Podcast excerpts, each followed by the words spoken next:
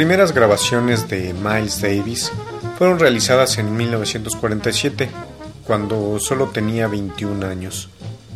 Y el hecho de que posean un carácter decididamente personal es incluso más notable cuando recordamos que estaba rodeado por músicos de la talla de Charlie Parker, que tocó el tenor en esa ocasión, John Lewis y Max Roach.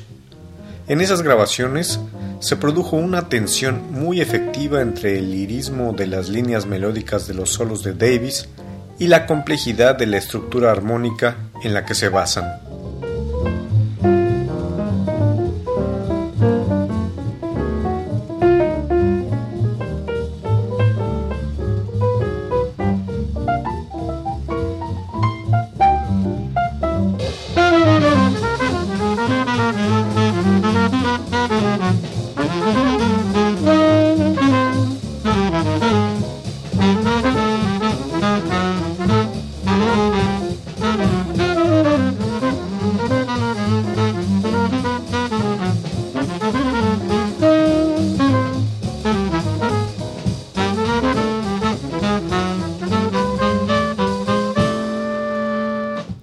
Miles Davis. Miles Davis.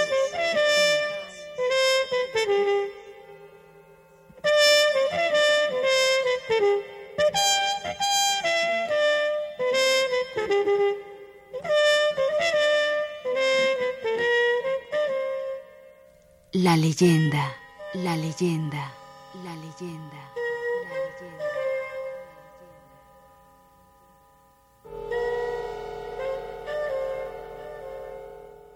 Cuando regresé a Nueva York, la calle estaba de nuevo abierta. Haber vivido la experiencia de la calle 52 entre 1945 y 1949 era como haber leído un libro de texto sobre la música. En un club tenías a Coleman Hawkins y Hank Jones. En otro a Art Tatum, Red Allen, Dizzy, Bird, Bud Powell, Monk, todos ahí en aquella calle única. Y los clubes no eran de dimensiones mayores que la sala de un departamento. Se encontraban uno junto a otro a través de toda la calle, uno frente a otro.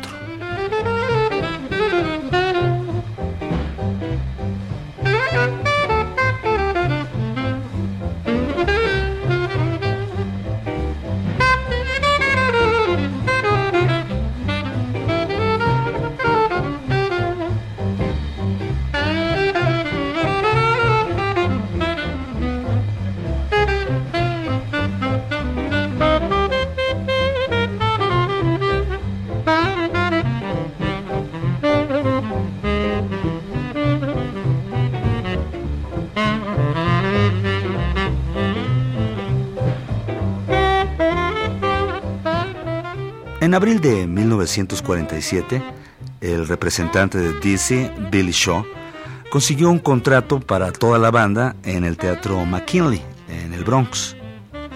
Para ello se formó la mejor sección de trompetas que según yo haya existido en orquesta alguna. Freddie Webster, Kenny Dorham, Fats Navarro, yo y el propio Dizzy. En la batería, Max Roach. Íbamos a empezar las actuaciones cuando Bird regresó a Nueva York y se sumó a la banda. Bird había salido de Camarillo y deambulado por Los Ángeles el tiempo suficiente para grabar dos álbumes para la Dial y engancharse otra vez en las drogas. A pesar de todo, cuando Bird apareció por Nueva York, no, estaba tan mal como lo había estado en Los Ángeles. No bebía tanto, ni se pinchaba tanto. Lo cual no significa que no volviera a hacerlo después. Seguía siendo un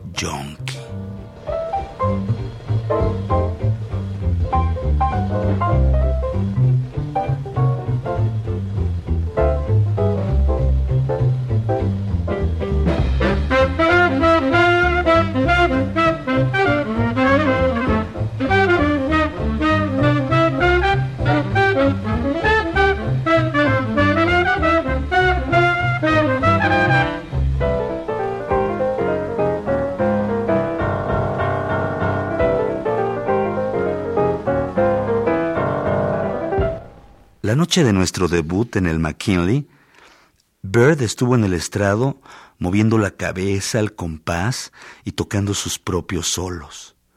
Nunca acompañó a otro. Así que Dizzy, que de por sí ya estaba hasta los huevos de Bird, lo despidió después de aquella actuación. Tanto el promotor como yo acudimos con Dizzy para decirle que que sería bueno retenerlo para que escribiera unas cuantas piezas por un poco de dinero. Dizzy se rehusó alegando que no tenía dinero para pagarle y que nos las arregláramos sin él.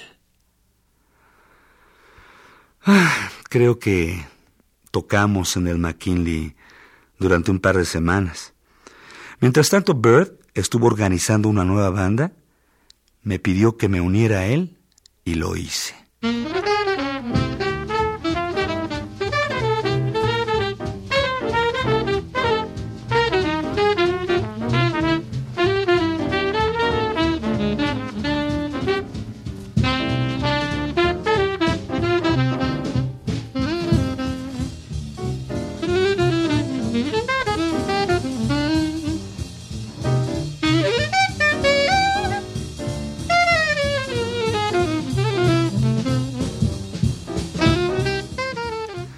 Los dos discos que Bird había grabado en Los Ángeles para la Dial ya se habían publicado.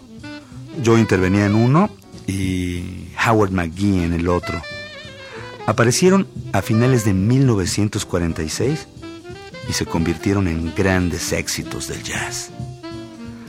En consecuencia, la calle 52 abierta de nuevo y con Bird en la ciudad, los dueños de los clubes lo reclamaban.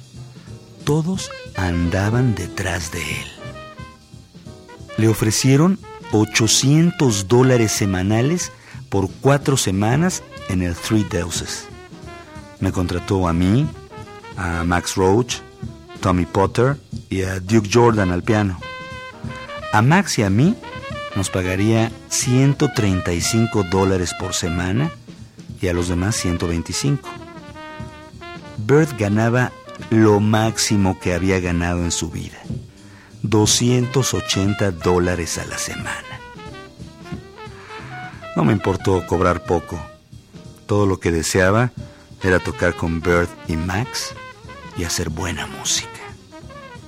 Me sentí satisfecho y Bird tenía la mirada despejada, muy distinta de la expresión demente que había tenido en California.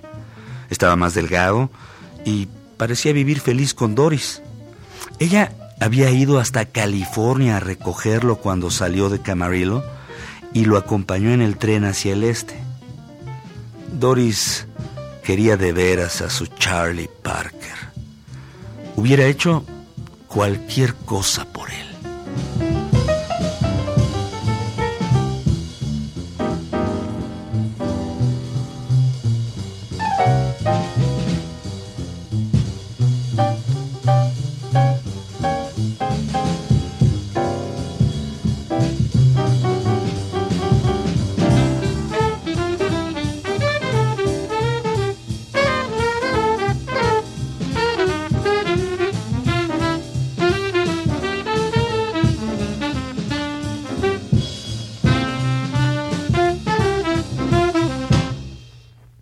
Estaba realmente contento de tocar de nuevo con Bird porque tocar en aquella época con él hacía aflorar lo mejor de mí.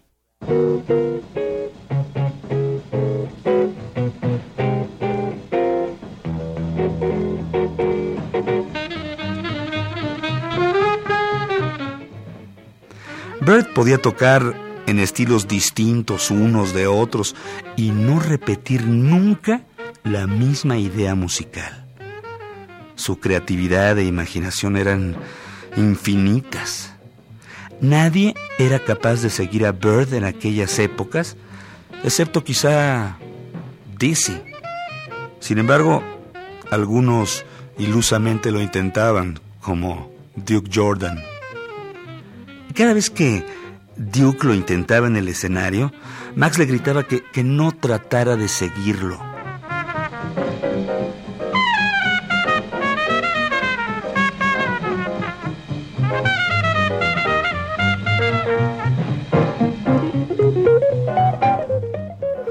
Duke mm, no sabía adaptarse a Bird y, y jodía el ritmo. Cuando Bird se lanzaba de aquella manera en uno de sus increíbles solos, todo lo que la sección rítmica tenía que hacer era tocar sin ninguna variación. Tarde o temprano Bird volvía a retomar el ritmo sin perder un compás. Musicalmente, cualquier cosa podía ocurrir cuando tocabas con Bird. Así es como yo aprendí. Tenías que estar dispuesto a todo. Una semana antes del debut, más o menos, Bird convocó a ensayos a un estudio llamado Nola. Muchos músicos ensayaban entonces ahí. Cuando Bird convocó, nadie le creyó. Nunca había hecho algo similar. El primer día de ensayo se presentaron todos excepto el propio Bird. Esperamos por lo menos un par de horas y al final el que dirigió el ensayo fui yo.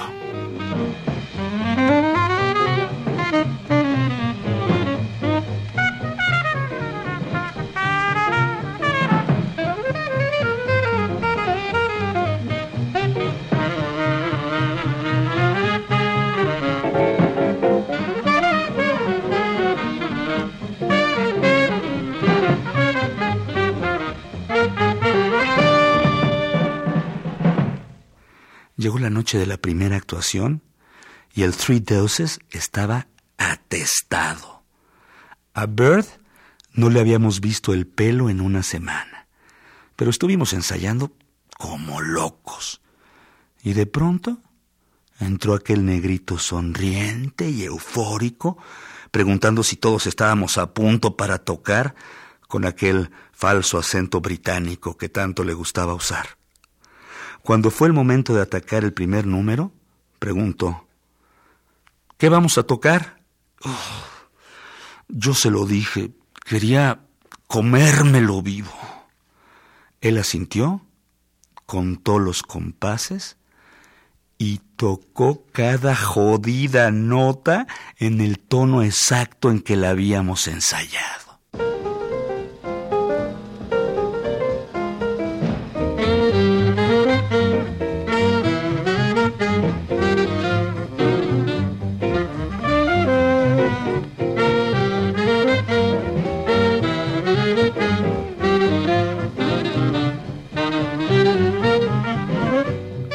Tocó como un chingón.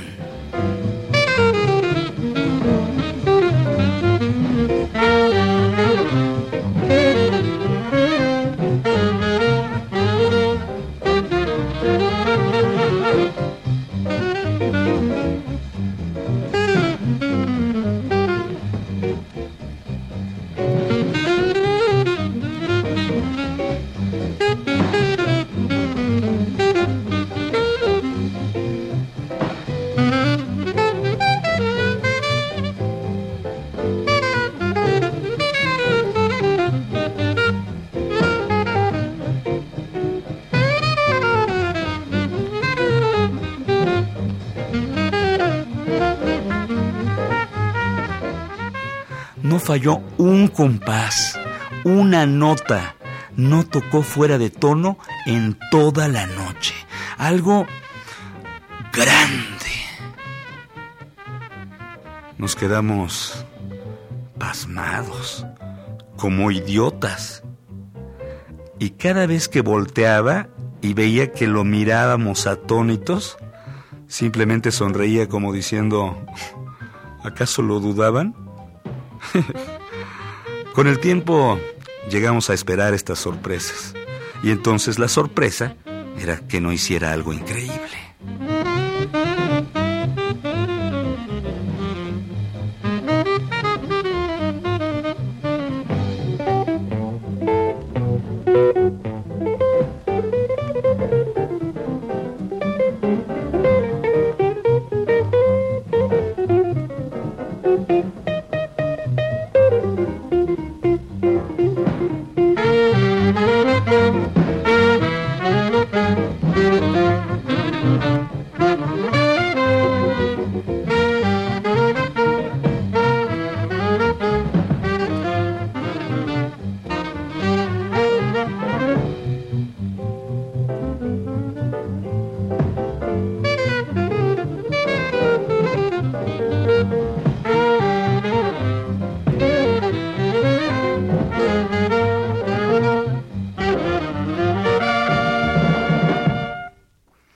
Continué encargándome de dirigir los ensayos de la banda, así como de mantenerla conjuntada.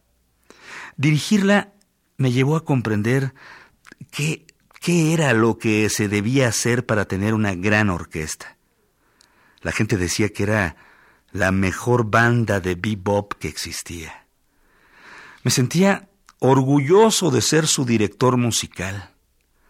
En 1947 no había cumplido todavía los 21 años y estaba aprendiendo a toda velocidad lo que realmente significaba la música. Aprendí mucho de Bird, es decir, deduciendo por qué tocaba o por qué no tocaba una frase musical o una idea de cierta forma. Sin embargo, como creo que ya mencioné, nunca hablé mucho con él, nunca más de 15 minutos seguidos, salvo que discutiéramos por dinero. Yo le decía a la cara, Bird, no me jodas con el dinero. Pero me jodía siempre. A mí no me gustaba la forma en que Duke Jordan tocaba el piano, ni a Max, pero Bird lo mantenía en la banda a pesar de todo. Max y yo queríamos tener a Bud Powell. Bird no, porque él y Bud no se llevaban bien. Bird iba con frecuencia a casa de Monk y trataba de hablar con Bud, pero este se quedaba ahí sentado y no le decía nada. Si Bud venía a alguna de nuestras actuaciones, ataviado con sombrero negro, camisa blanca, traje negro, corbata negra, paraguas negro, más pulcro que un perro casero, no le dirigía la palabra a nadie, excepto a mí y a Monk si estaba por ahí. Bird lo invitaba a unirse al grupo y Bud lo miraba en silencio y se dedicaba a beber, completamente ebrio y empachado de heroína. Sustituimos a Duke Jordan por Bud Powell en un disco para la Savoy en mayo de 1947. Se llamó Charlie Parker All Stars. E intervinieron en él todos los que normalmente formábamos el grupo, excepto Duke.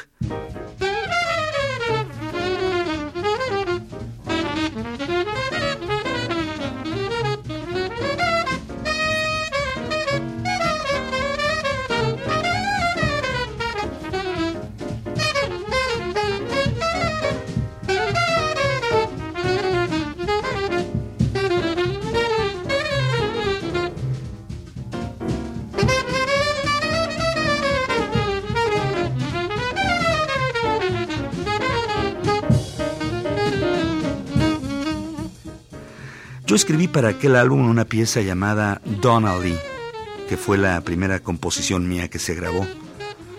Pero cuando el disco se publicó, quien constaba como compositor era Bird. No fue culpa suya, ¿eh? Simplemente la compañía discográfica cometió un error y yo no perdí dinero ni nada.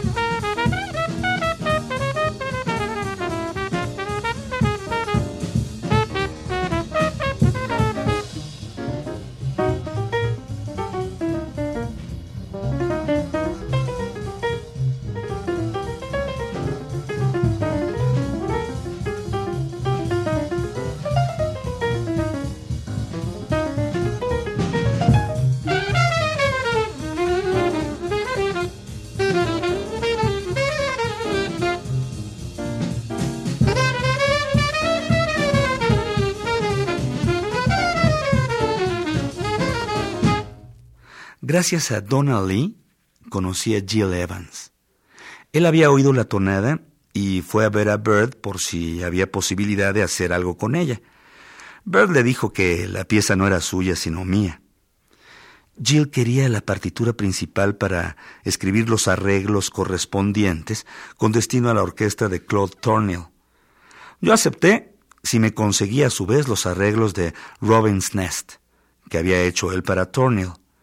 Así lo hizo, y después de hablar un rato, descubrimos que a mí me gustaba su manera de escribir música y a él mi manera de tocarla. Oíamos el sonido de la misma forma. Tocar con Bird y ser visto y oído noche tras noche en la calle 52 contribuyó a que me correspondiera grabar un disco como líder. Se tituló Miles Davis All Stars.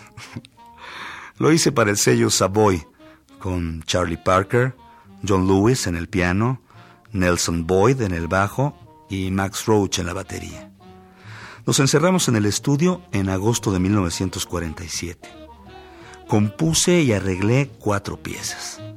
Milestones, Little Willie Lips, Half Nelson y Sipping at Bells, una tonada dedicada a un bar de Harlem.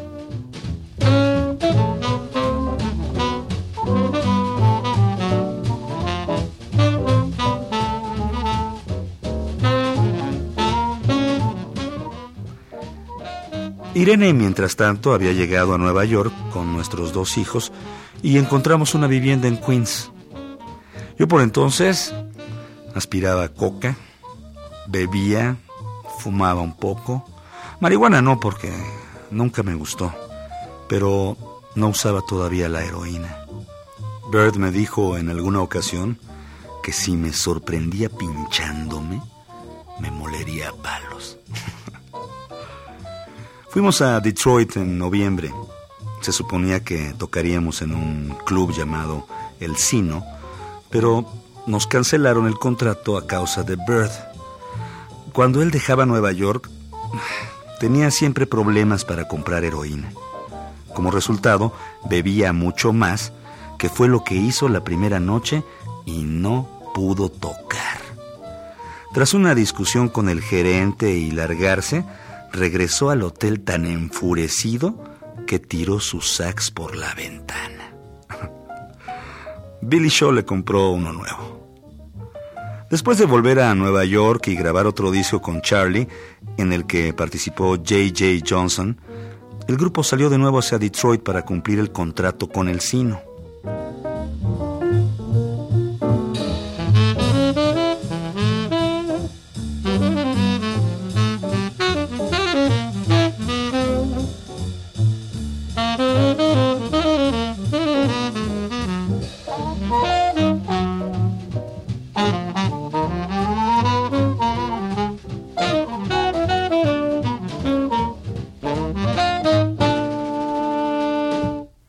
Esta vez todo salió bien y Bird tocó como nunca.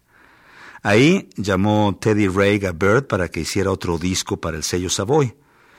Terminado el álbum, que se tituló Charlie Parker Quintet, Bird se fue a California para unirse a la Norman Granz Jazz at the Philharmonic y efectuar una serie de conciertos por el sudoeste. Yo me fui a Chicago a pasar la Navidad con mi hermana y su esposo.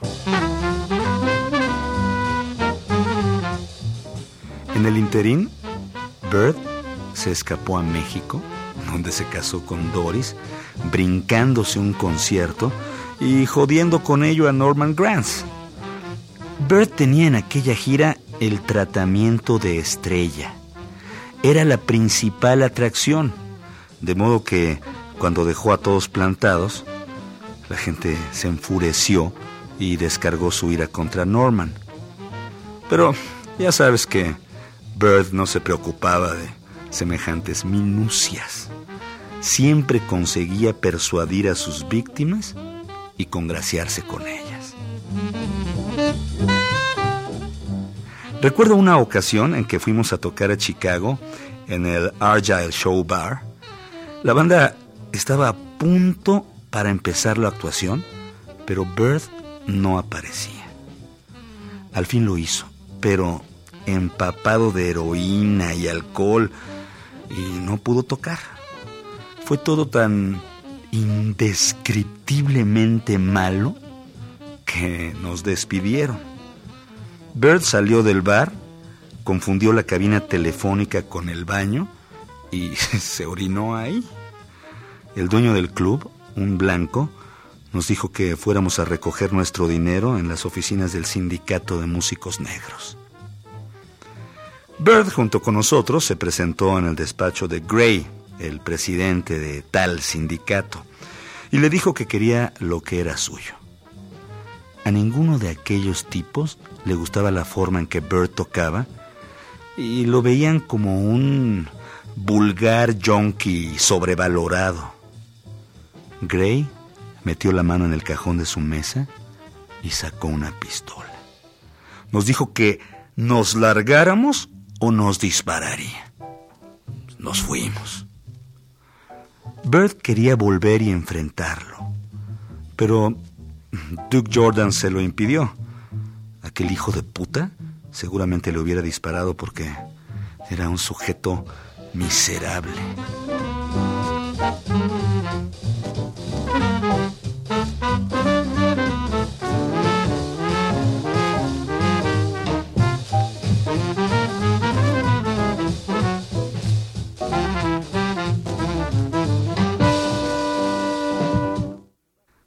Sin embargo, Bird se vengó del dueño del Argyle cuando en el mismo año volvimos a tocar ahí. Mientras estábamos tocando, abandonó el escenario, salió al vestíbulo del club, se dirigió a la cabina telefónica y la inundó de orines. Todo un lago se extendió por la alfombra. Luego salió de la cabina muy sonriente, se subió el cierre de los pantalones y volvió al estrado. Todo el público lo observaba. Enseguida se puso a tocar y lo hizo con toda su alma. Aquella noche no estaba ni pirado ni nada parecido. Le había dicho simplemente al dueño del club, sin necesidad de palabras, que a él no se le jodía. El dueño no dijo ni pío. Actuó como si no hubiera visto nada y le pagó. Otra cosa es que Bert nos pagara a nosotros, porque aquel dinero no nos llegó nunca.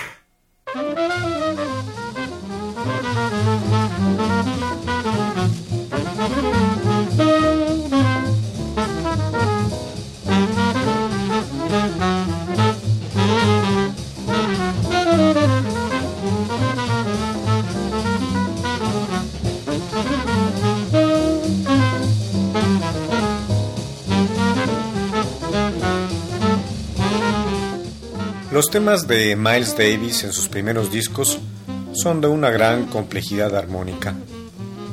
Sipping at Bells, por ejemplo, es un blues clásico, pero está escrito de forma tal que el solista tiene que encontrar su camino a través de los acordes que hay en él a lo largo del coro. La estructura deslizante de Little Willie Lips estuvo a punto de hacer que se perdiera un músico tan capaz como John Lewis.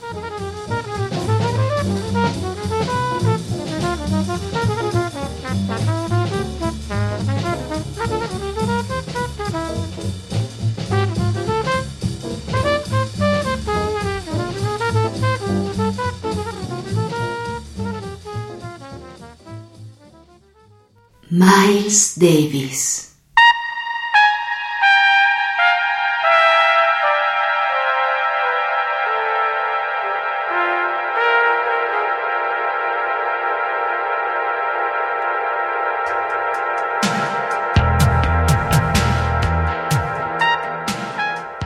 Guión y musicalización, Sergio Monsalvo. Voz, José Ángel Domínguez. Equipo de producción, Pita Cortés. Fructuoso López y Roberto Hernández.